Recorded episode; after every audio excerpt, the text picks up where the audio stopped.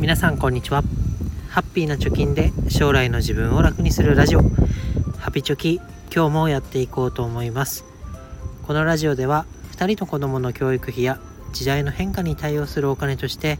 10年かけて貯金ゼロからブログと投資で1000万円を貯めるということを目標に発信をしております。現在地としては残り8年と5ヶ月で397万円を貯めるということになっております、えー、今日は経験にお金を使う数百円をケチらないというテーマで話していきたいと思います。皆さんねお盆休みあったと思いますけれども充実しましたでしょうか？え、私のねお盆休みで改めて感じたことを今日はね記録をしておこうかなと思います。まあ、結論としてはタイトル通り経験にお金を使おうと数百円をケチってね大事な経験をしないその機会を失うことがないようにするってやっぱり大事だよなと思いました。で、まあ、やってみてよかったことなんですけど上野のね国立科学博物館へ、えー、行ってきました。でこれ行ってよかったなと思います。なんでかっていうと私の下の子が1歳半になるんですけどだからね恐竜にすごい興味を持っているように 見える。まあね子供服でよく恐竜の絵が描かれているものがあったりとか。なんかね そういうので影響されているのか分かんないですけど恐竜に反応をするということで。で国立科学博物館って最近ね話題になったことで有名話題になっているなんで話題になったかというと、まクラウドファンディングをやってねこのままでは研究とか展示の維持が難しいということでクラウドファンディングをやってお金が集まったよみたいなところで、えー、話題になっていると。いうので、えー私も国立科学博物館っていうのを知りました。まあ知ってたんですけど中身がどういうものかっていうのまでは知りませんでした。で見ていたら恐竜のね、えー、骨がこう何て言うの組み立てられて展示されていたりとか人類の、まあ、歴史の標本があったりとかあとは科学というところでなんかいろいろね展示がありましたので 私もこう科学系の学がないもので全然見ても分かんないものもあったんですけど、まあ、恐竜というポイントで引っかかってじゃあ見に行こうということになりました。でその今下の子が恐竜に興味を持っているということで実際にね見に行ったんですけれどもかなりね興奮して楽しそうにしてました。で好きこそものの上手なれじゃないですけれどもこのタイミングでこの興味を持っているこの絶好のチャンスに実際実際というかねこういう距離のオブジェなんかを見れてとても良かったんじゃないかなと思います。で前であれば記憶にね残らない1歳半なんで連れてってもどうせ分かんないだろうと。もう少し大きくなってから連れてったらいいのかなとか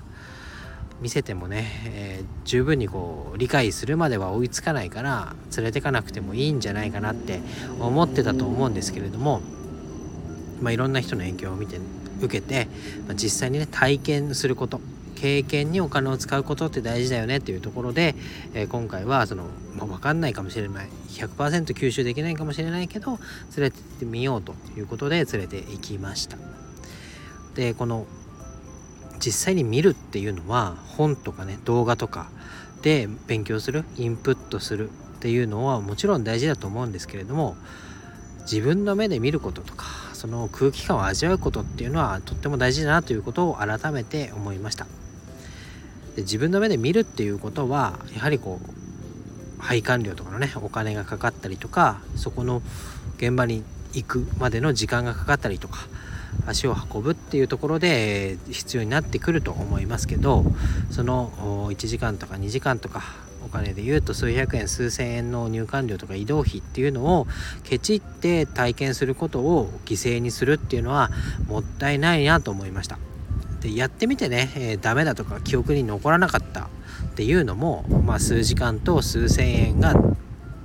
まあ無駄になるっていうのかな。効果がなかったよねっていうので、えー、済む話だと思うんですけど逆に効果があったとかねやって行ってよかったとか楽しかったっていう風に感じるものっていうのはその時じゃないと味わえない。ダメだったら数千円数百円が無駄になるかもしれませんけど良かった時っていうのはその時にねピンポイントで絶好のタイミングで見せられた体験できたっていうのは何者にも代え難いものなのかなと思います。で大人もねそうだと思います。自分もそうですけど好奇心ってねなんかこうずっと続くわけじゃないですよね。その時にポッと熱がついて盛り上がってである期間が過ぎるとああれあの時あのああいうことに興味を持ってたなみたいな感じで、えー、継続するものじゃないと思います。そのポッと火がついた時にうまくねそう経験をさせるとか何て言うんだろう触ってみるとか味わってみるっていうことがやっぱり大事なのかなというのを改めてこのお盆休みにね経験をすることができました。